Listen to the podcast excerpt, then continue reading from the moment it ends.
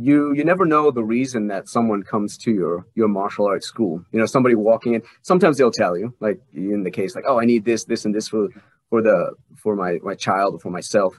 But it's the it's the instructor's role to give kind of the right medicine, so to speak. Sometimes, like you're saying, the parent might not know the right dosage of medicine that uh, the student needs, particularly in the in the realm of like conflict resolution and you know physical violence. But that's where the instructor should be, you know, the expert and know exactly exactly what to do. It's multifaceted the the functions and the benefits of of martial arts. So I it's one of the things that a lot of people are like, oh, you know, I'm thinking about putting my kid either in martial arts or in soccer or basketball. I was like, there's really no contest in my mind. They should go to martial arts because of that that aspect that it's not just about putting on the uniform and you're a martial artist for the length of your class. It's something that should now bleed into every aspect of your life. You are a martial artist on and off the mat. You you live these these principles. Sure.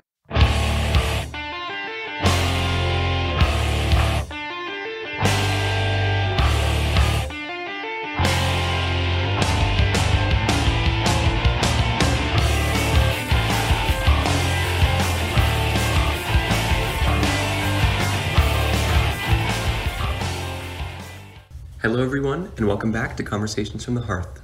Today we are joined by Sensei Shaun Devoy, a lifelong martial artist and founder of Satori Life Center. Devoy Sensei grew up surrounded by martial artists, both friends and family. He shared his first martial arts memory with his grandfather in their backyard where they practiced self-defense moves rooted in judo and Japanese jiu-jitsu. Devoy Sensei began formal training around four years old in South Africa at a dojo teaching Shukokai Shito-ryu karate. After earning his first degree black belt in 1996, he has since returned to the United States and traveled abroad in his warrior's pilgrimage, or Musha Shugyo, studying in arts such as Okinawan karate, Japanese kickboxing, taekwondo, Japanese and Brazilian jiu-jitsu, Bujinkan Ninpo Taijutsu, and more. Devoy Sensei currently manages a martial arts school in Utah and teaches adult private lessons focused on traditional martial arts through the filter of practical self-defense, our topic of conversation today. So, what is a traditional martial arts in your mind, and what is a progressive martial art? Oh, very, very good question. A tricky question because it does depend uh, on the tradition that you're you're discussing. As you mentioned with with judo, judo is a very good example of this because we have a kind of a clear clear line. You have uh, Kano Sensei who studied all these Koryu arts in a time when Japan was losing kind of the the the flavor of old school martial arts. They didn't particularly like uh, the the samurai culture anymore. They're embracing more Western ideas. So uh, from the that model, I think it would be easy to say that more the the arts that were used in the battlefield or preserved under the the the paradigm of of combat based martial arts before judo was was implemented. Uh, you even look at some of the the nomenclature. You have uh, bugei is an older way to say martial arts in Japanese, and then you have bujitsu comes a bit later, and then finally it's Budo. And each represents a, a change in, in focus. You have Judo, uh, it is in its modern form, it's primarily sportive. You see more Olympic Judo than you see old style, early 1900s mm-hmm. Judo. So for me, when martial arts were were closer to their the original intent, battlefield, or it depends on the tradition, of course. This would be, in my mind, more more traditional. Now, there are other people who say, no, no, you know, there is such a thing as traditional uh, uh, karate, like the Japanese karate, some people say is, is traditional. And someone like myself who studied Okinawan karate, like, whoa, whoa, hey, Okinawan karate is is traditional. So it, it all depends on where you slice that pie, if, mm-hmm. if that makes sense. So uh, the the more progressive, I think, is less to do with the style and more the practitioner. Uh, you can be a traditional martial artist and still have the cutting edge approach to training and keep an keep an open mind. I think that's much more more important. Uh, you look at all the the founding masters of traditional disciplines, quote unquote. They all had this. They say they faced the same challenges that uh, modern martial art masters face. In that, they, okay, this balance of what I learned versus what I'm studying, and you have these splinter organizations form because they're they're they're testing out what they what they inherited. So in a weird way, almost being progressive is a is a type of tradition in itself.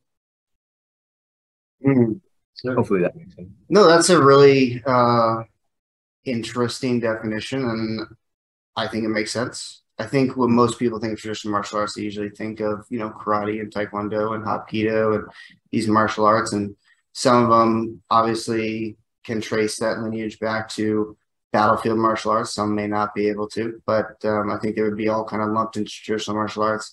One of the things that I would put on there as well is, is a heavy emphasis on, uh, you know, respect and discipline and um, martial arts for a purpose that is just higher than fighting. Um, for me, being a martial artist is it's very, and I don't want to I wouldn't give my my son or daughter a gun without teaching them how to use it. And so for me, that is integrally tied to to the martial arts and what makes us different than just some fighter. You know, you know, it's not just fighting. You know, fighting disciplines have existed for forever, but martial arts is kind of a special thing. Um, and in my mind, you know, I, and you know, in the modern modern biome, maybe you know, people would say fighting is harder than martial arts, but in my mind, martial arts is harder than fighting because it's it's it's fighting with a purpose. Um, makes a lot of sense. Uh, I think you know you see this change throughout throughout history. The emphasis, a lot of the the politics of the time will influence the development of of the martial art. Um, you have like the the example of the jujitsu becoming judo uh, clearly it's more of that uh, philosophical aspect added to jujitsu and combined with more of the sportive play, uh, censoring of some of the techniques, and you and you get judo. The the cool thing about you know these days living in the U.S. and this interconnectivity with uh, technology is that you get the best of a lot of these different aspects. You you can train traditional martial arts and understand the philosophy and the principles at the same time be be practical. But um, absolutely right that yeah, there's uh, a person throwing punches and kicks doesn't necessarily learn the deeper the deeper aspect to martial artists. That um, I say a lot of uh, tell this to a lot of my students that you know uh, anything that you do should reflect your martial art. How you interact with someone at the grocery store, how you treat the CEO and you treat the janitor is going to tell me a lot as to your your approach to to martial arts. So especially um, when you get into even the, the self-defense training, I don't teach people um, martial arts, particularly ex- extremely practical type of martial arts, if I don't think their character's in check. It would be rather counterproductive or uh, raising a, a bad society, so to speak. And I would I would also add, this has been my experience both for myself and working with other people the more you handle things physically by by fighting on the floor, the more you want to handle things physically because you become very dominant in that realm. So when words start to fail you and you you can't verbally raconteur your way out of a, of a situation, you tend to want to puff out your chest and say, "Well, I'm going to physically handle this." And if you don't pile on an equal measure of moral training, you know, respect, discipline, self control, these sorts of things, you're very likely to fall uh, prey to that kind of mindset. And so, um, you know, that's why I think it's so important, so important. And I and I, I don't exclude myself from that. I think it, it's, you know, that's not the way to handle things. Um, you know, we, in my mind, we should use self defense only in rare situations when it's absolutely necessary. It's not something that we go around flaunting and and and um, using to intimidate people. With uh, proper training, uh, the the ability to handle that verbal assault, uh, you'll be able to hopefully, you know, ninety percent of your situations that ever occur, you should be able to uh, tactfully resolve just just in that realm if your training is is is appropriate. If, if that makes sense, if it's uh, relevant to, to the situation. What tends to happen is you're only able to speak through the language that you're taught. So I see a lot of martial arts schools. You, you'll um, you know you'll end up on the mat and everything is physical. They never discuss that what violence actually looks like, how it escalates. When they're in the in the realm of like, okay, throwing punches and kicks and clinches and throws and whatnot, they're they're very very comfortable in that realm. But it's the lead up, the gray area between is it a fight yet and it's not, is where I think most martial arts tend to fail, and it, it's always just the lack of lack of training. So uh, to to your point, uh, proper martial arts teaches you that that confidence that okay, I don't need to default to that that right straight or whatever to end, end this in this fight. I have the skills to to verbally de-escalate, and I also have the confidence that I don't have to rise to every challenge and, like I said, puff out your chest. um, part of good self-defense, of course, is that level-headedness to see really what what is worth physically reacting to and, and what isn't. Yeah. Mm. Yeah, I could keep going down that road a lot. Um, but that's a great that would be a great later conversation, you know, that opening up the idea of the lead up and then kind of yeah, the aftermath. Um, I'll just say one thing before we move on, which is that, you know, a lot of parents come to me and they want me to teach their kids to be like these monsters. So you can just go out and murder anybody who messes with them. And that's just a totally wrong mindset. You know, you basically want me to make your kid into a bully. And what you you have a kid, he's he's getting socially isolated and then he gets ostracized and he's he's having trouble in school. He comes to us looking for confidence and to fit back into society. The worst thing he can do is when the kid, his friend, or not really friend, but kid at school says, like, hey, four eyes, and he just goes over and then like curb stomps him into the ground that's the, the the the fastest way for that kid to get socially ostracized for the rest of his life. You know what I mean? So just having physical prowess and the ability to defend yourself and fight doesn't mean that you're going to be able to put yourself in a better position in your social um, hierarchy that's around you. It's better for you to learn those social skills, that verbal judo, like you're talking about, so that you can navigate that. And one of the things that I I try to impress upon my leadership team all the time is that a lot of the people that are coming in here have been sort of cast out of society and they're looking for companionship, friendship, and they just need somebody to be patient with them, you know, as they as they kind of struggle to um you know articulate themselves and and become leaders be patient enough to be their friend and stay by their side until they can develop those those social skills to get back on the right track uh, at school and at home, at work, and wherever uh, is needed. Hmm. Um, yeah. Any final thoughts before we move on from that? No, absolutely. Um, you you never know the reason that someone comes to your your martial arts school. You know, somebody walking in. Sometimes they'll tell you, like in the case, like, oh, I need this, this, and this for for the for my my child or for myself. But it's the it's the instructor's role to give kind of the right medicine, so to speak sometimes, like you're saying, the parent might not know the right dosage of medicine that uh, the student needs, particularly in the in the realm of like conflict resolution and you know physical violence. But that's where the instructor should be, you know, the expert and know exactly exactly what to do. It's multifaceted the the functions and the benefits of of martial arts. So I, it's one of the things that a lot of people like, oh, you know, I'm thinking about putting my kid either in martial arts or in soccer or basketball. I was like, there's really no contest in my mind.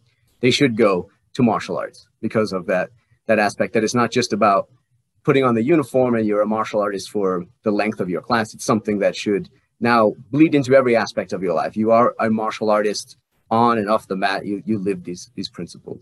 Sure.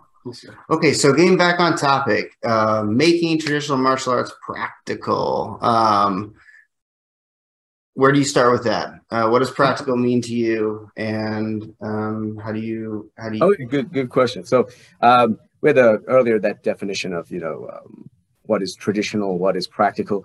Uh, see, I grew up in uh, South Africa, which is culturally a rather different type of, of thing. So when uh, learning martial arts, you don't usually get uh, a person who's like, oh, I'm learning it to do tricks and backflips and all this kind of stuff. It was very much practically focused because you didn't have to think too much about like what does violence actually look like. You know what I mean? It was it was there. Um, so to to answer the question, you know, practical means you know uh, things go south really fast. Somebody is is on you and it's not. Uh, to the uh, it's not a sportive event it's someone actually trying to physically cause you you know permanent damage and your life what what can you do in that type of situation so the when we think of kind of the cliche traditional martial arts school, it's at least in the Japanese method, it's kind of the, the kihon, the basics, then the kata, these formal patterns of movement that you do, and then it's kumite, which is um, rule-based sparring that, that you would practice. And then they'll sprinkle in self-defense kind of as an afterthought, like, okay, we got about five minutes, run through self-defense one through four.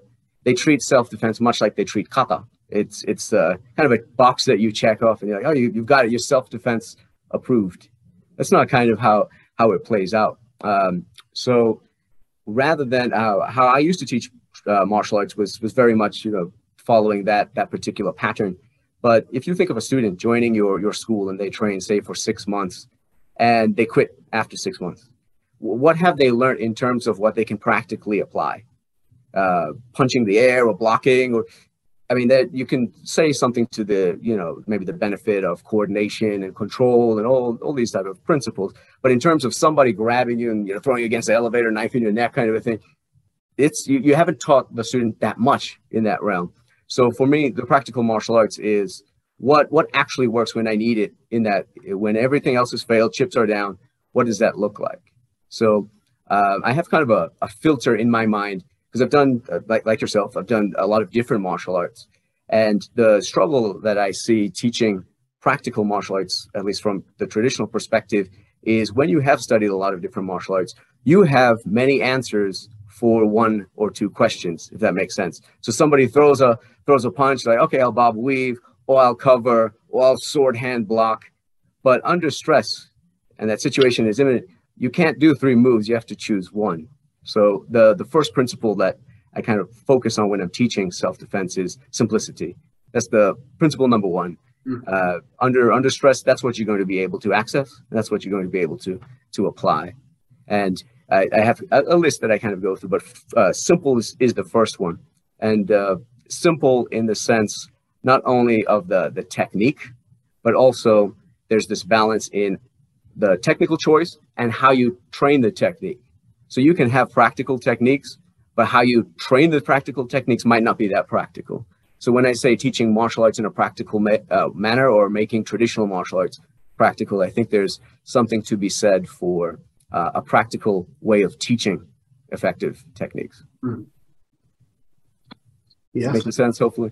Yes, yeah, no, I think you know one of the things that BJJ did uh, really well is it has this formula of basically 50% drilling, 50% sparring, which I think is really important to accomplish a lot of what you're talking about. Because through sparring, you kind of realize, everyone realizes that simplicity is king.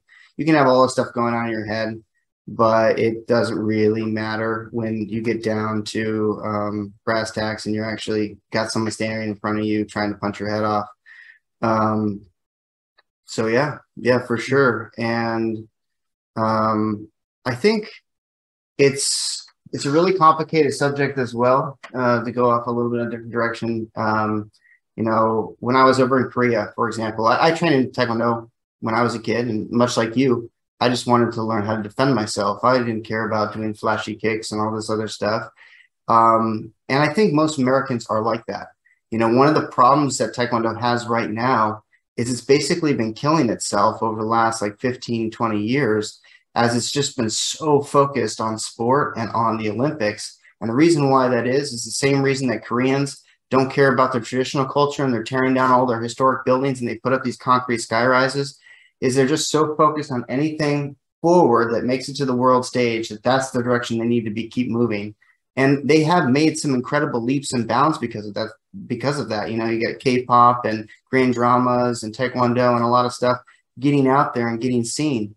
But the thing that's so sad is just like in Korea, the people who are um, protecting those um, historic uh, neighborhoods, uh, the last ones in Korea, are all expats, is because that that culture is more embodied by Westerners and the Western mindset. And where we're coming from, everyone else I feel like in the world besides like East Asia is self-defense. We want to learn self-defense and that's why we're interested. I've had on my prospective student survey uh, Olympic sport since the day I opened six years ago. Not one person has ever checked it that they're interested in that. Everyone's interested in self defense. Everyone checks that one.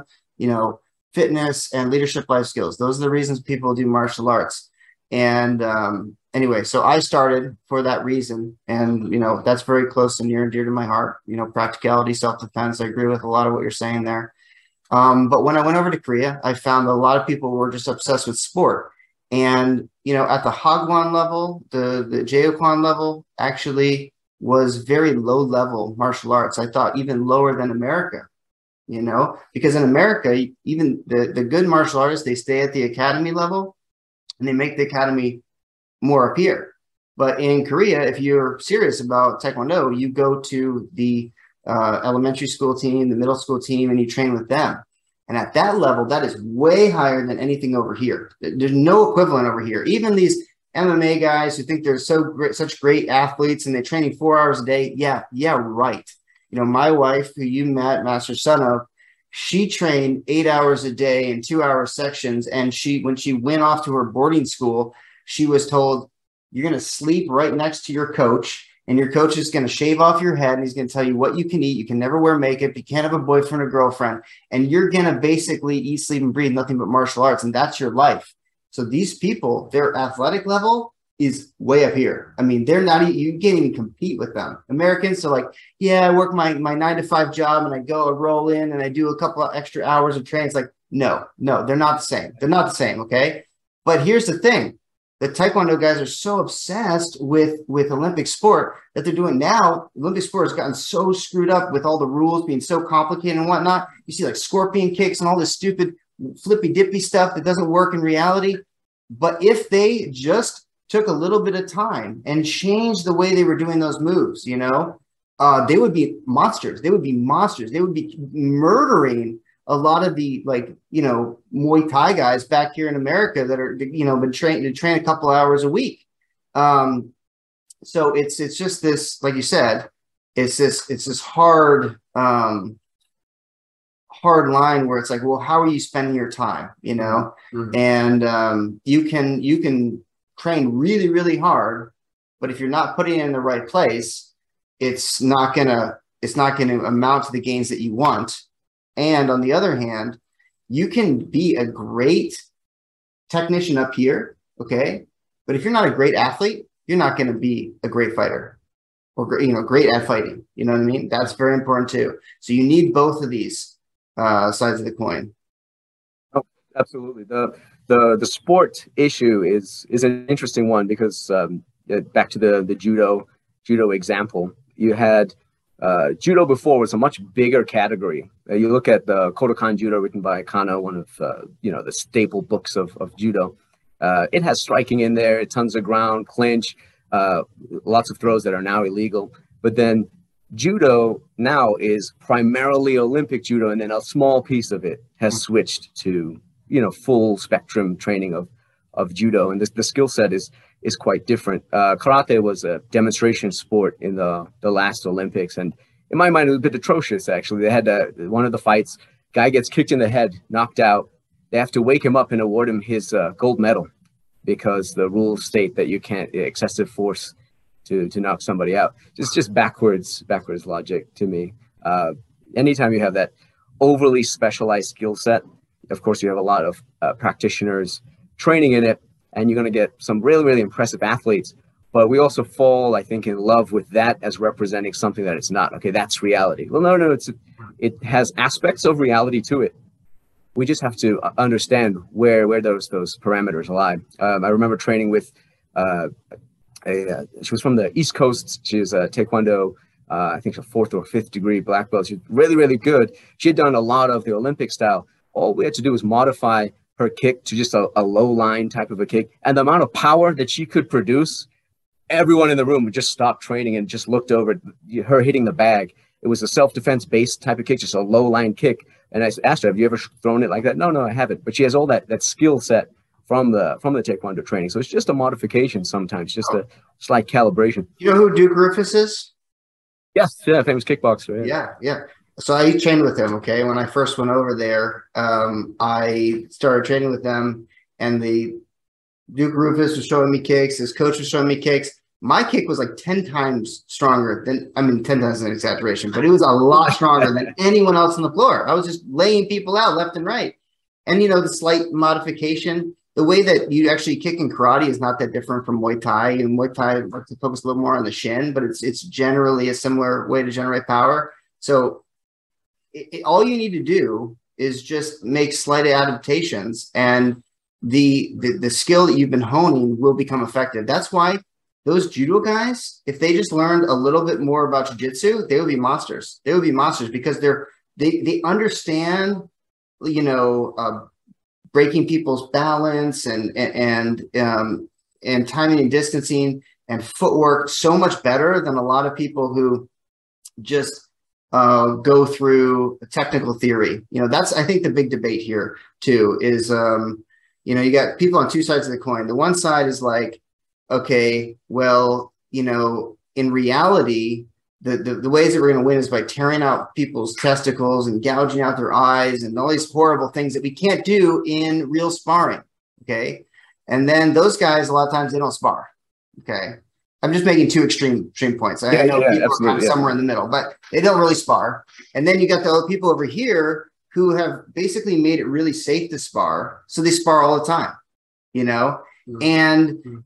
they you kind of need both. You kind of need both. You need to like make really safe rules so people don't get injured so you can you can work on your timing and distancing and all that kind of stuff and increase your fitness but you also need to work on um you know the self those core self-defense skills. Because back when the ufc first came out you know how everyone was winning? Like tearing their testicles out and gouging out their eyes in all these horrible ways that you don't see anymore. And everyone says well you know ufc is real fighting. It's like it's not real fighting guys because that's how everyone was winning and everyone's getting maimed and they had to stop it. Absolutely, and that's that's a solid point that you bring up. This, uh, you do get this, yeah, this line in the sand, so to speak. The the self defense guy is always the guy who's like way out of shape, and it's like, I just hit you in the eyes, I just kick you in the groin, you know. But it's it, it we don't want to throw the baby out with the bathwater. We're not saying that sparring is is bad. Of course, resistance training is uh, excellent. So the best, one of the fastest ways to to ret- retain what you've you've learned, apply exactly what you've learned. So uh, resistance training.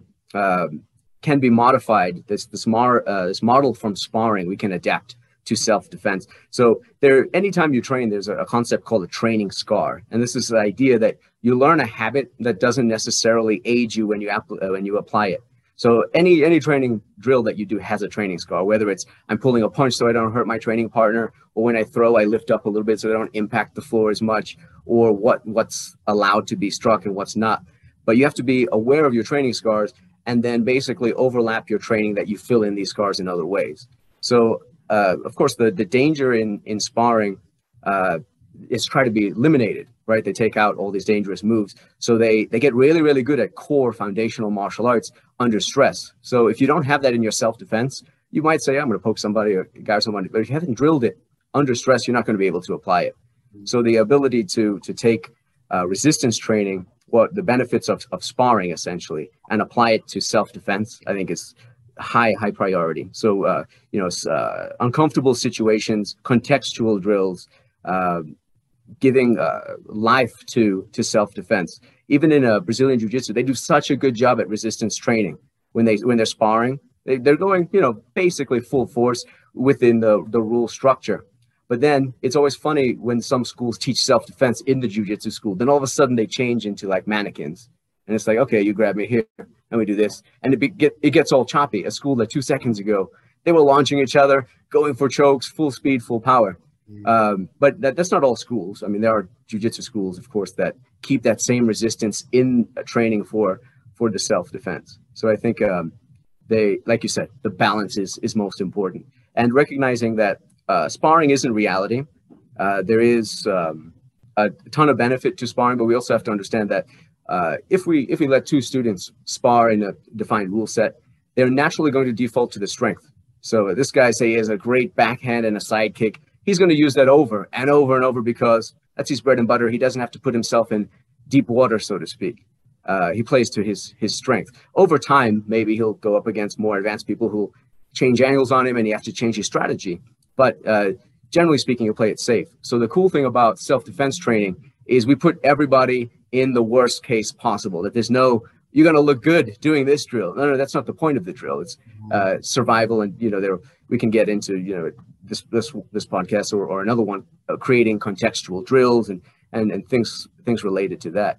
So uh, I'm not definitely not on the side of no sparring. Uh, we spar at, at my school, but we also do uh, more live drilling because I think it gets the benefit of of both aspects to it. And understanding training scars and uh, uh, training in such a way that it mitigates the amount of training scars is important. Yeah, I'm, I'm sure you're um, aware of CrossFit and like the sort of philosophy behind CrossFit, where it's like we're just trying to do things that like challenge us in new ways because when you do the same thing again and again, you get so good at it that it's not really stressful anymore. So then you try to like do other weird things to kind of keep stressing your body in new, unique ways. You remember the first time you went from your first school to your second school and you did everything so good at your first school, and then you go to your second school and the instructor asks you to do it just a little bit differently, and you're like, I suck at this. What happened? I was so good. I was like the best on the floor before, but now he's asking me to do a lead leg forward, or I got to do a little turn before I do it, and I'm falling all over the place. And that's why I think it's so important to diversify your training as much as possible to fill in all those little gaps that might exist, kind of like what you're saying between the different things. So, like for me, you know, we go to a lot of different competitions. We don't just go to like one. And I think that that will help make my students most rounded and not like try to fight within the rule set. You know, like, oh, I gotta get in this, you know, in, in even a jiu-jitsu tournament, it's got a really strict rule set. You know, you can't do ankle locks until your blue belt and leg bars until your brown belt. I don't know. They got all these, these rules. You can't do crab claw takedowns. I mean, that was like a bread and butter technique I learned back when I was when I was first growing up. Anyway, there's so many things you can't do. You know, if you if you you can't do a jerk a, like a jerk submission, obviously that's super dangerous, and you can't gouge, and you can't really do pressure points unless you want to be sort of a, kind of a dickhead. Um, you know, there's there's, there's like so much you can't do, but if you you know get some of that when you're doing your live drilling you know on the floor you know if you uh, can get your full contact in with your red man suit and you know you're just jumping through all these different kinds of experiences then you're going to be the most well-rounded I mean, much the same way that like a CrossFit person is a really well well-rounded athlete. Um, you're going to be a really well-rounded martial artist. Absolutely. Solid, solid point. Yeah, you want to be able to see the subject from as many perspectives as you can. Um, it also uh, depends on the the flavor of the school. You know, there's some schools that don't necessarily tout themselves as a as a self defense school, um, so their focus is entirely in a, in a different direction. I felt the difference when I went from Japanese jiu-jitsu to judo because essentially the curriculum is actually we, we have all the same throws that they have in judo but how they break the balance, how they do the kuzushi is slightly different. I remember, okay, uh, Osotogari, which is a stepping outward reaping throw. We would break balance like with a chin tap, fingers in the eyes, step behind and throw. I remember the, the uh, judo coach asked me, okay, show me, show me uh, Osotogari. And like, whoa, what are you doing? No, you can't do that. You know, that's not how we do it here. But then when I learned how they break posture, I said, okay, I can I can use this in in Japanese jiu-jitsu. It's it's another way of looking at the same subject, understanding it deeper. So when I do teach throws, I use a combination of nomenclature from from you know all the the different traditions. So uh, you know, absolutely. One thing I would like to kind of shift to, if if possible, is this filter for self-defense that we've talked about training different martial arts.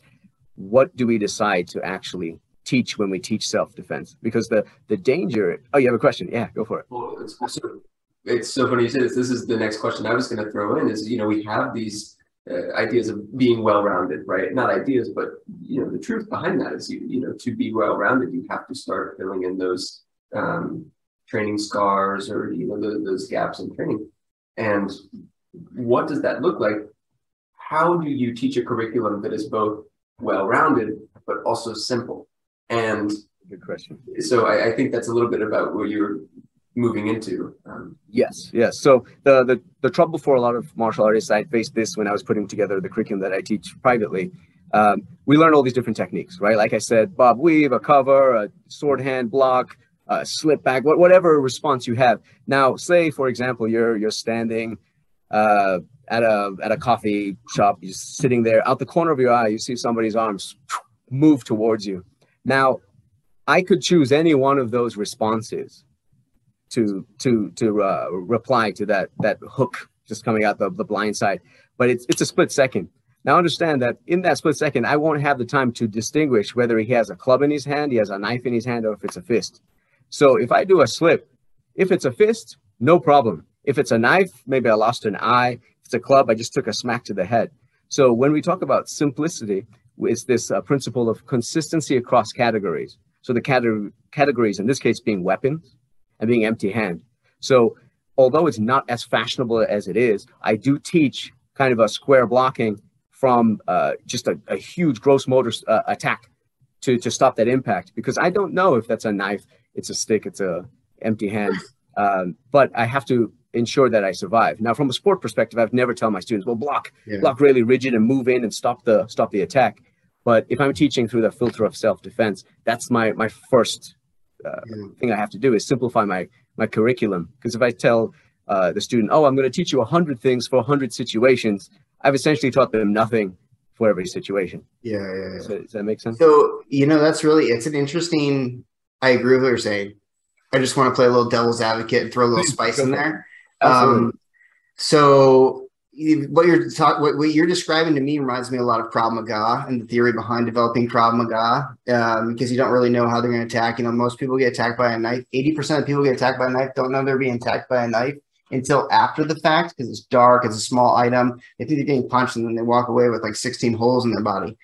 Um, so I, I, I totally agree. But then, you know, when I looked at you know, I, I trained in Krav Maga. I didn't end up getting a rank because they wanted like five hundred dollars a month for me to maintain rank in Krav Maga. I was like, this is totally a scam. anyway, great marketers because you don't realize that from the outside, but once you get into the organization, you realize it really is about this. Um, but one of the things about their curriculum that I started to realize is it's almost too simple. And some of the things, like, okay, like they have this plucky motion, okay, someone grabs you like this and you go boom, you break like this. And the reason why you do that, right, is because your first instinct when they grab your neck is to grab onto their wrist. So your defense should start from here. Okay. So you're going to break like this, and you're going to show a strike to the groin and maybe come over with a couple of punches. The thing about that, though, it's not really good. It's so ridiculously hard to do that. That is incredibly hard to do. And the BJJ uh, break like this, or, or, or many other ways of breaking out of that, are much stronger less intuitive but much stronger. And there's this um this interplay between okay well, we can make it simpler and it'll be more universal or we can make it more specific and it'll be better at its job and it's like you can't really get around that you know so that will always be a thing mm-hmm. uh, to remember as you're learning curriculum and as you're you're de- you know developing your own curriculum as a martial artist and i don't think there's like there's one right answer. I'm really against dogma. I really don't like it when people think like, okay, I got the ultimate way to defend yourself. Like, let me show you how it's done. It's like you don't know anything about martial arts if you think there's one way, like the one ultimate way. Like you, that's the kind of arrogance that got us in this place in the first place, where we all thought like, ooh, if the karate guy and the taekwondo guy fight, like let's say I'm the karate guy, I was like, I will kill that taekwondo guy. Like he like like we don't even need to fight because I know I'll kill him. You know, like that's the kind of arrogance that was existed back in the '90s before we started mixing and mashing and figuring things out.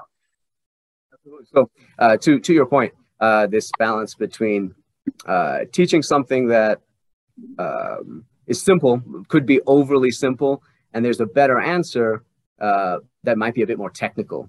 We could say uh, it all depends on your goal. Um, somebody coming in first six months, um, me teaching them maybe the best type of uh, defense for a particular movement might be more technical. But if my goal in that six months is to instill foundational martial arts skills, I would play to overly simple. Mm-hmm. Now, if they plan on, okay, you know, they've done six months, they've seen the self defense, and oh, I want to dive in deeper. Now we can uh, play the what ifs and and it's like, okay, listen, we did this defense. Now, say the opponent is really strong and the force is more this way, or they're flaring their elbows out, or they're driving their thumbs forward. It changes the dynamic slightly. And yeah, we get into these variations. And that's essentially where they approach martial arts from. Whereas um, traditional martial arts, uh, you know, from the 1950s and on approach is very specific. Mm-hmm. Right? Your thumb has to be in this spot uh, rather than what the, the needs of the, the people coming in. Uh, you're, you're also on a limited time as well. A person coming in might not want to focus on the the aesthetic part of the practice rather than the practical. So yeah, there might be uh, things down the road that okay, this is a much better answer, but it's a lot more steps to it. Mm-hmm. So one another another principle is um, adaptability. So we talked about simplicity was one of them. And the adaptability would be would be the next thing. I need to teach a, a simple skill set like we talked before that i can use in a variety of situations. So sometimes when we get uh, more technical we uh, default to being more specific. So there there are certain things with um, jiu-jitsu like you survival jiu-jitsu is actually rather easy to learn. You may have figured this out. You know, if you're messing about with your friends, trying out jujitsu moves on each other in the garage, you don't need too much jujitsu to outdo the average person. You know I mean? Like, okay, I just know how to change position. I, you, you're one step ahead of them. But then when you say you jump to training with like a purple belt, it's like, whoa, okay. Now they know all the other stuff. And now the things I was doing before, which did catch all these other people, not going to work on this guy because he's seen all the tricks. And even so, at, in Brazilian Jiu Jitsu, the brown to the black belt, um, the the simple stuff doesn't work anymore. I mean, it, it can if you, if you understand all the the contingencies and the what ifs. But but to your point, how what I would say is it focuses it has to focus on your end goal. So if I want to instill good self defense, say in a six month program. Now, granted, we all know that martial arts, um, good self defense is a lifestyle, right? Good self defense is an all encompassing practice. But per- people coming in to martial arts, fitness, self defense, those are the two boxes mainly that they come in for. So in the first six months, that is what I want to get them attached to. And if they do quit, that that's the benefit that they're leaving with is is that. So hopefully that kind of answers your your question. I think it's the difference between self defense courses and martial arts to me. You know, like when I teach a self defense seminar, I'm just trying to bundle up the most effective, simplistic things I can to give them, get them up to the highest speed possible. You know, I might not even show them how to do a punch because a punch is really hard to do. You know, punch, you have a good chance of breaking your hand if you don't land it right. It's actually hard to keep your wrist taut. You know, when you're first starting out, palm strikes much better choice. Hammer fist, elbow strikes, keeping it really simple. You know, here's something. Okay, let's go off in a little bit different direction because here's a problem I have. Okay, you, you say you're working at Premier Martial Arts, and we know Premier Martial Arts is one of the biggest franchises in America, and they they're very good with kids, and they have a very get, big kids following, right? And then on the other hand, you're doing your private martial arts instruction, which sounds like it's really badass and hardcore, and you know, like elite SWAT training or something like that. Okay, so these are two two extremes, right? And like we were discussing before the show, um, you know, if you want to do martial arts every day, like it's the only thing you're doing with your time, you kind of have to do martial arts professionally, which means you have to have kids because kids is where a lot of the money is coming from so we can keep the lights on, right?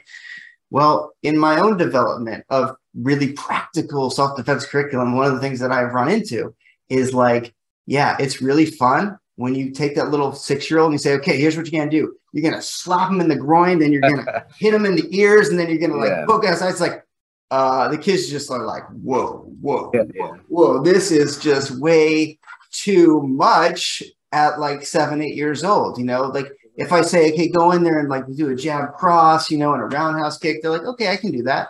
But when I start talking about like oh headbutting them in the face and gouging out their eyes and stuff like that, which is, of course, very practical self defense. It's like, whoa. Oh, absolutely. Especially when mom's on the side watching their kid and, oh, the instructor just said, you know, hit him in the neck. It's that Cobra Kai thing, right?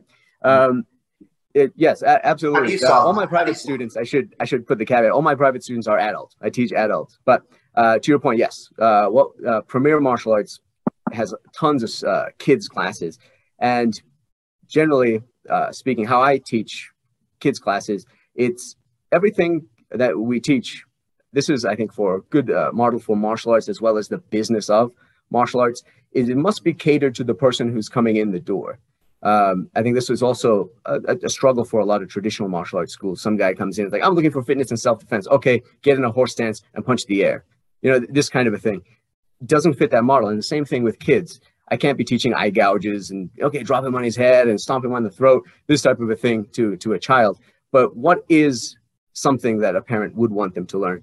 Uh, basically, defense against a bully. I mean, you hear sometimes, oh, abduction cases. Statistically, such a small number. More likely, bullying is, is going to be the issue. So techniques that deal with bullies uh, in a safe safe way, but more uh, less less you know eye gouges more the idea of assertiveness, controlling distance, learning to clinch safely, foundational strikes. And it, to your point, the, the fist versus the palm heel, a lot of the, the combatives that, that I teach for the self-defense is drawn from, you know, the World War II, Fairbairn methods, palm heel strikes, exactly the, the same, same idea that you were, you were mentioning. But regarding the kids, yes, uh, you have to customize it to, to whoever's coming in into your school. So I would never teach a, a child, you know, an eye gouge or or a groin strike uh, would be character development would be number one.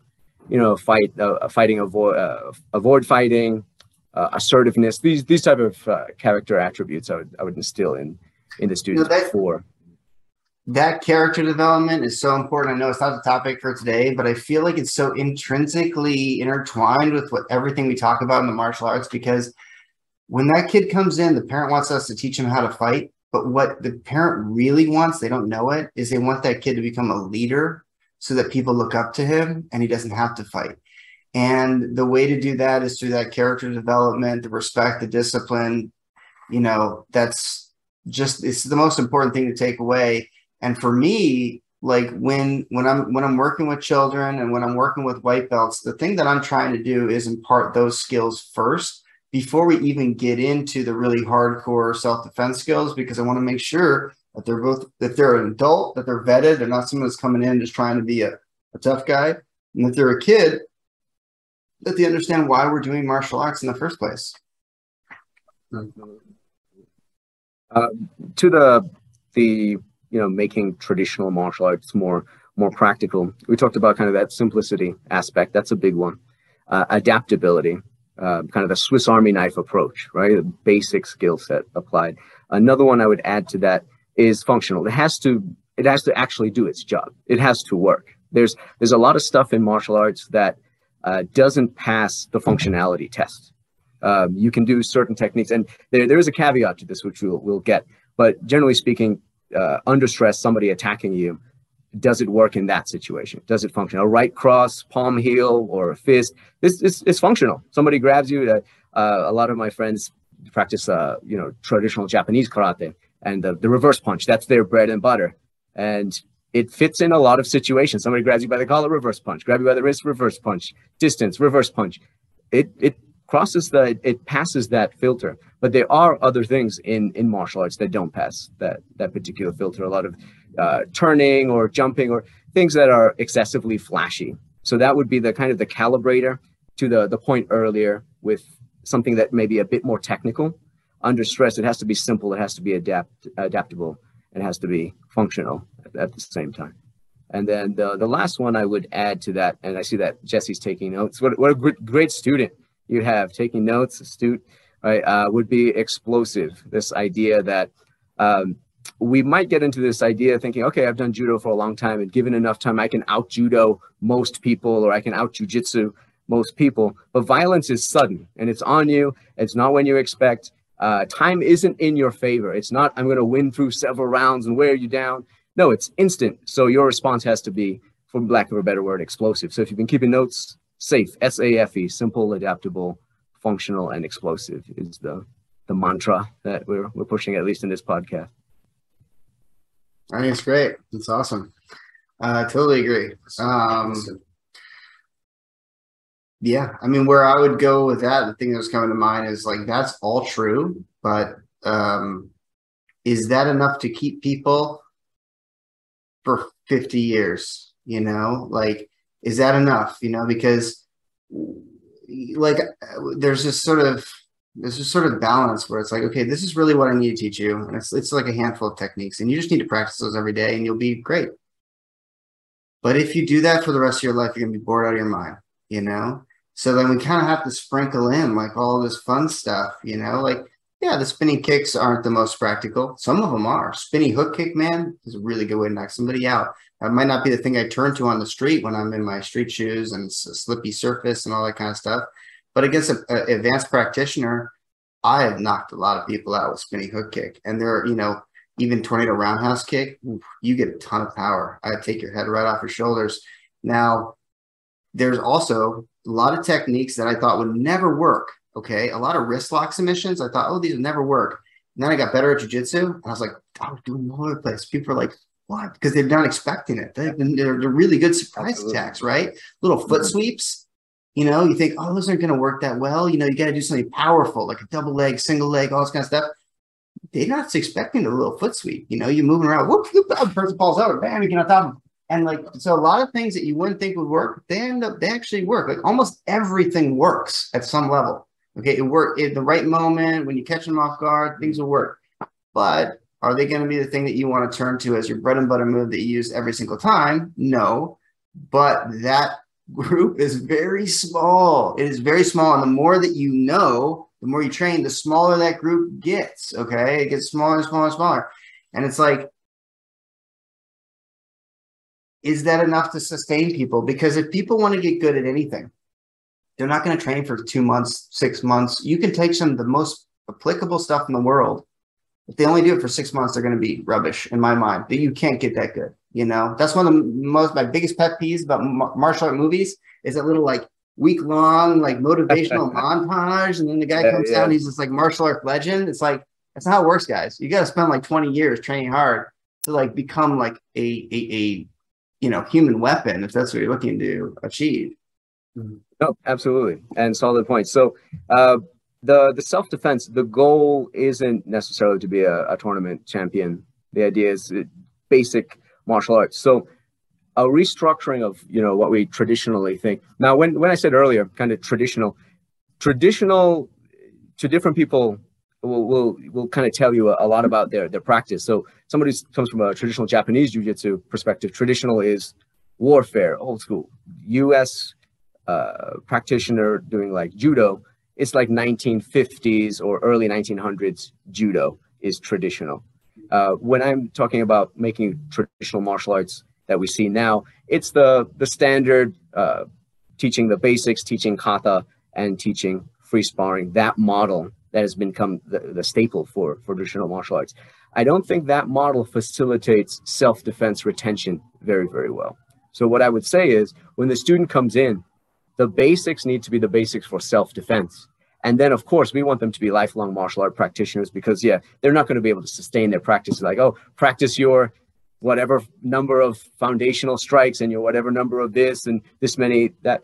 Um, it has to be a bit more. You have to get them enculturated into the practice. So you do that by offering this this this training and then seeing where the extension goes in terms of like, okay, this is where your your self-defense training kind of caps, and here's where this is what could happen. You want to know a bit more, you have to practice more. We we can't train you in everything in a in a six-month course. So from a business perspective as well as from a martial art perspective, leading knuckles first, teaching practical martial arts right at the beginning and then having them see, okay, there's actually more to this. I can see where this technique came from, why it was chosen, uh, how how it can evolve, how it can blossom. And I think you get uh, when the student down the road who started as a practical minded person comes in and they learn kata, their filter is a lot different than someone who learned kata purely for the aesthetic of kata.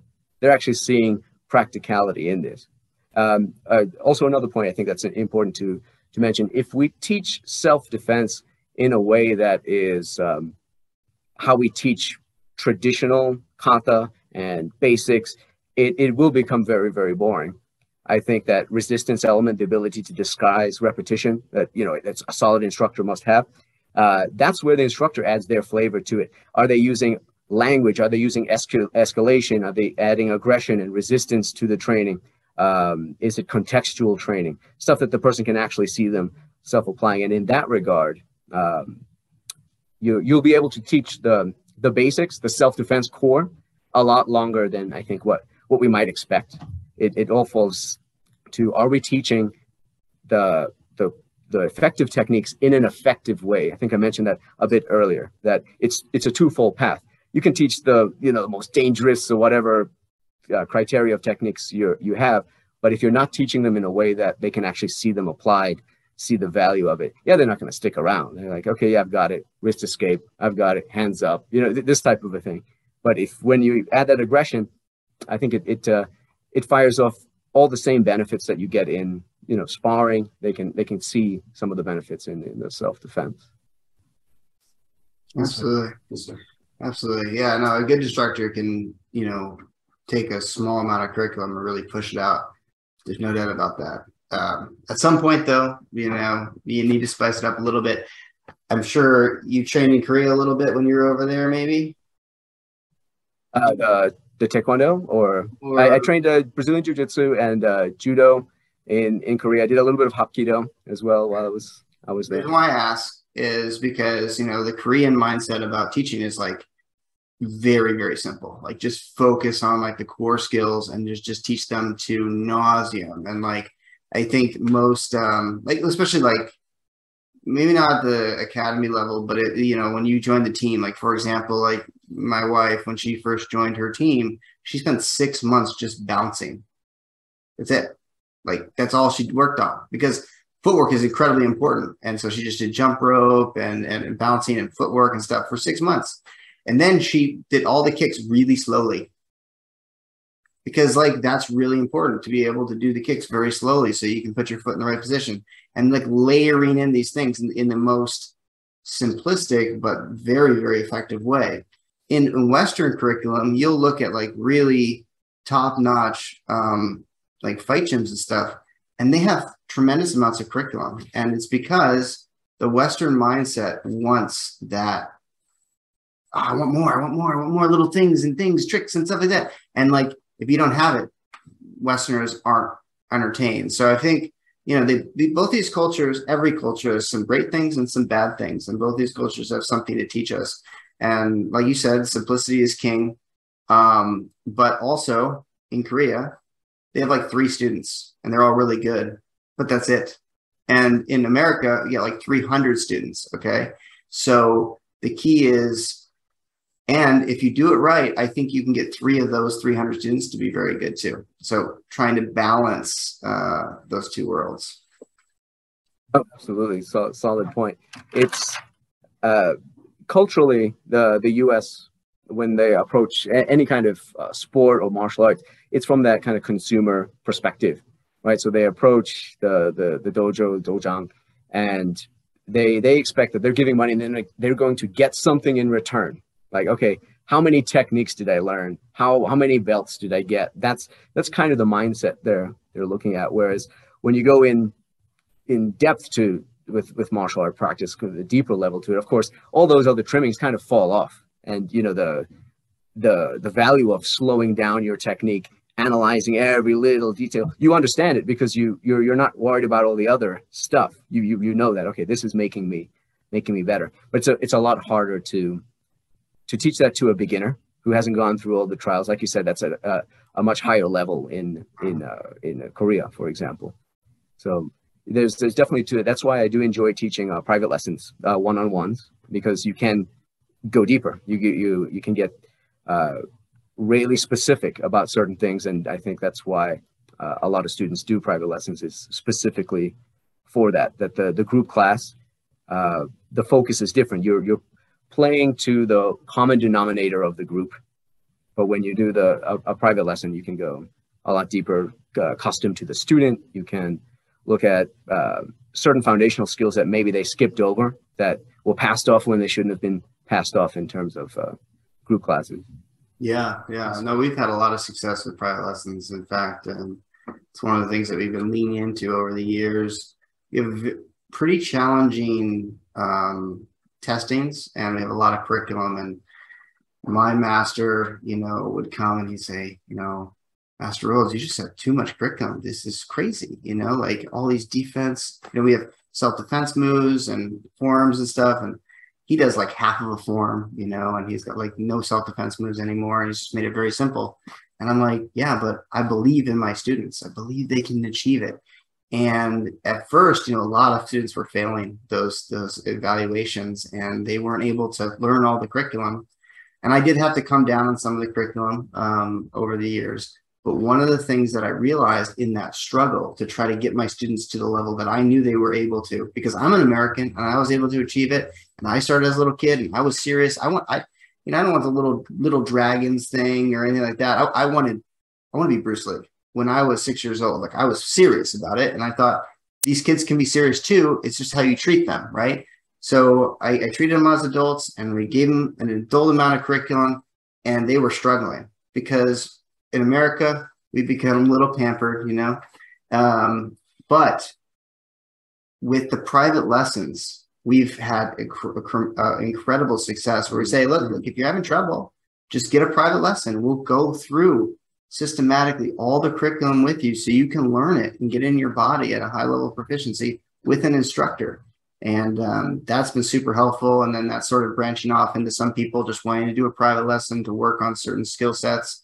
Um, so I know you were talking about you did a lot of private lessons, and And not a lot of people do that. A lot of schools, you know, they just focus on the group lessons, but I think there's a lot to be offered in those private lessons.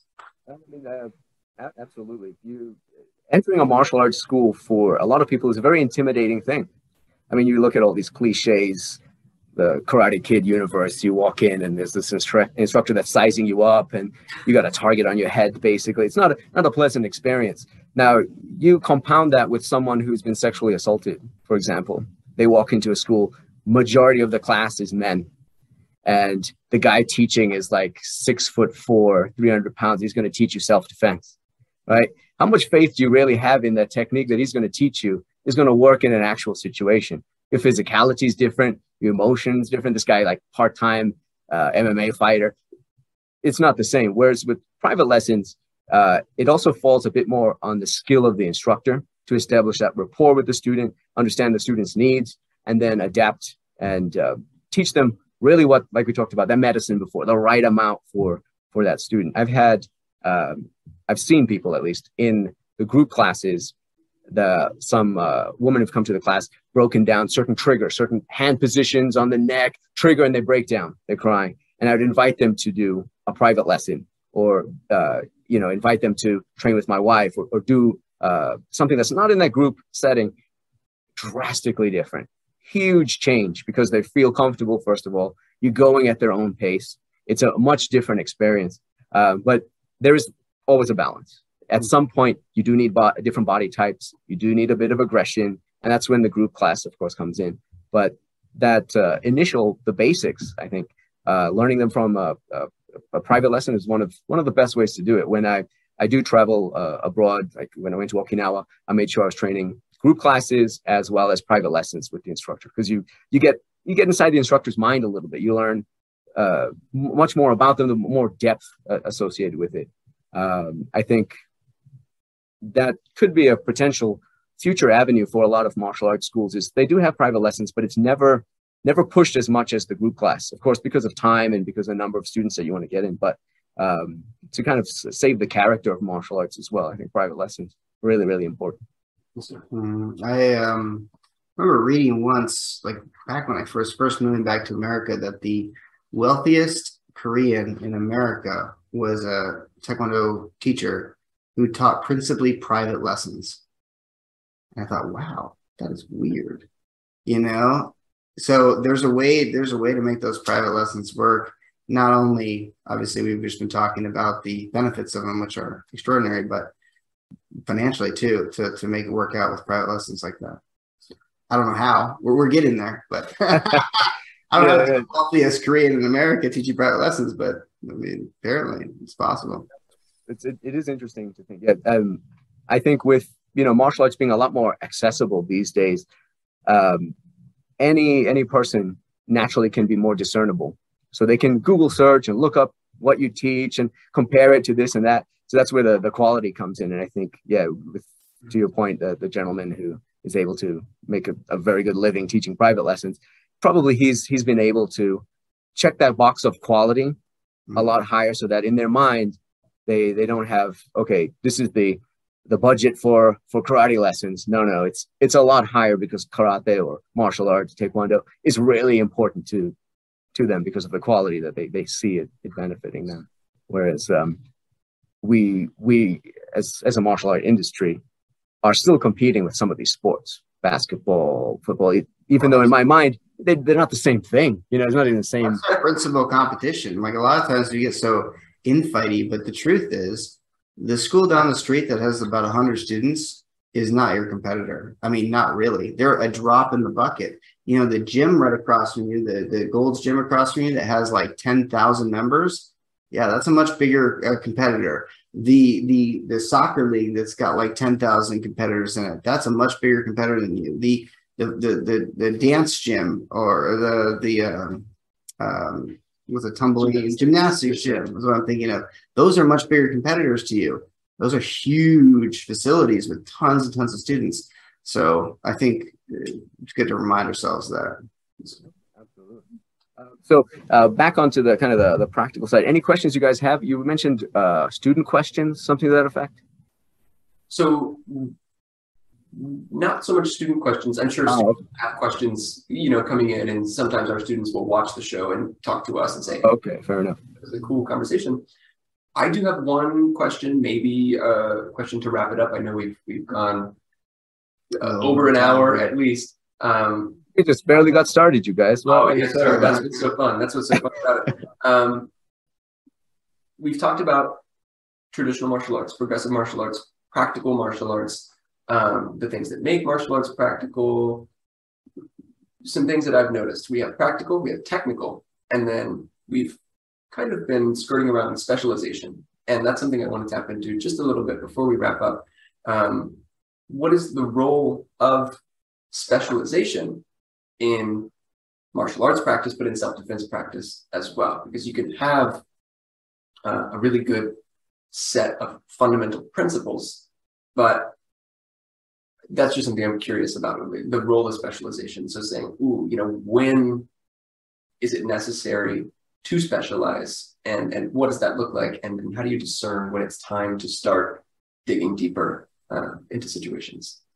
Okay, fair enough. Good, good question. So uh, I'll use kind of this analogy.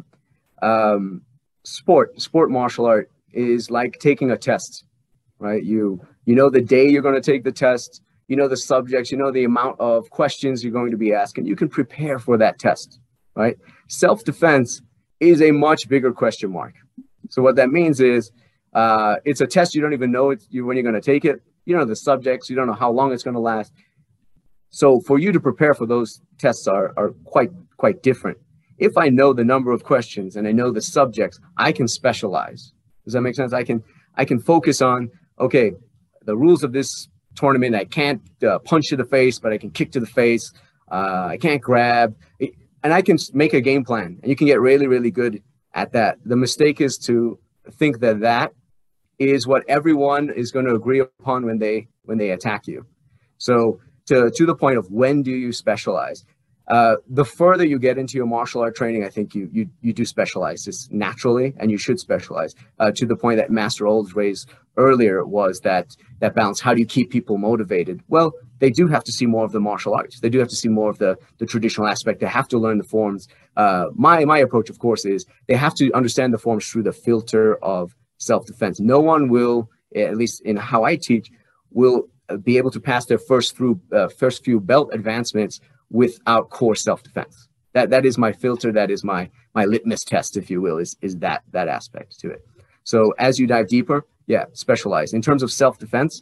You can specialize in you, you, you, there's different aspects. I mean, you can specialize in the the percussive aspect, the striking aspect, more of the clinching aspect, more of the ground aspect. But what we don't want to do is um, break the fundamental rules of okay, you know, disengaging, breaking free, keeping yourself safe versus I want to win uh, a karate match with this person or I want to win a jujitsu match with this person when it's when it's not the that case. So part of your martial art journey, uh, as you you dive into the martial art practice rather than self defense practice, yes, specialize, get really really good at it, become a, a master in your particular field, and then uh, you know study other martial arts that amplify this and you know take yourself to your, your highest level because uh, this uh, process of continuously striving for perfection is is an attribute for for the martial arts, an important one, and self defense won't cut it with that. You can get really good at self defense, and we want you to, but we also want you to be a martial artist so you can get more of the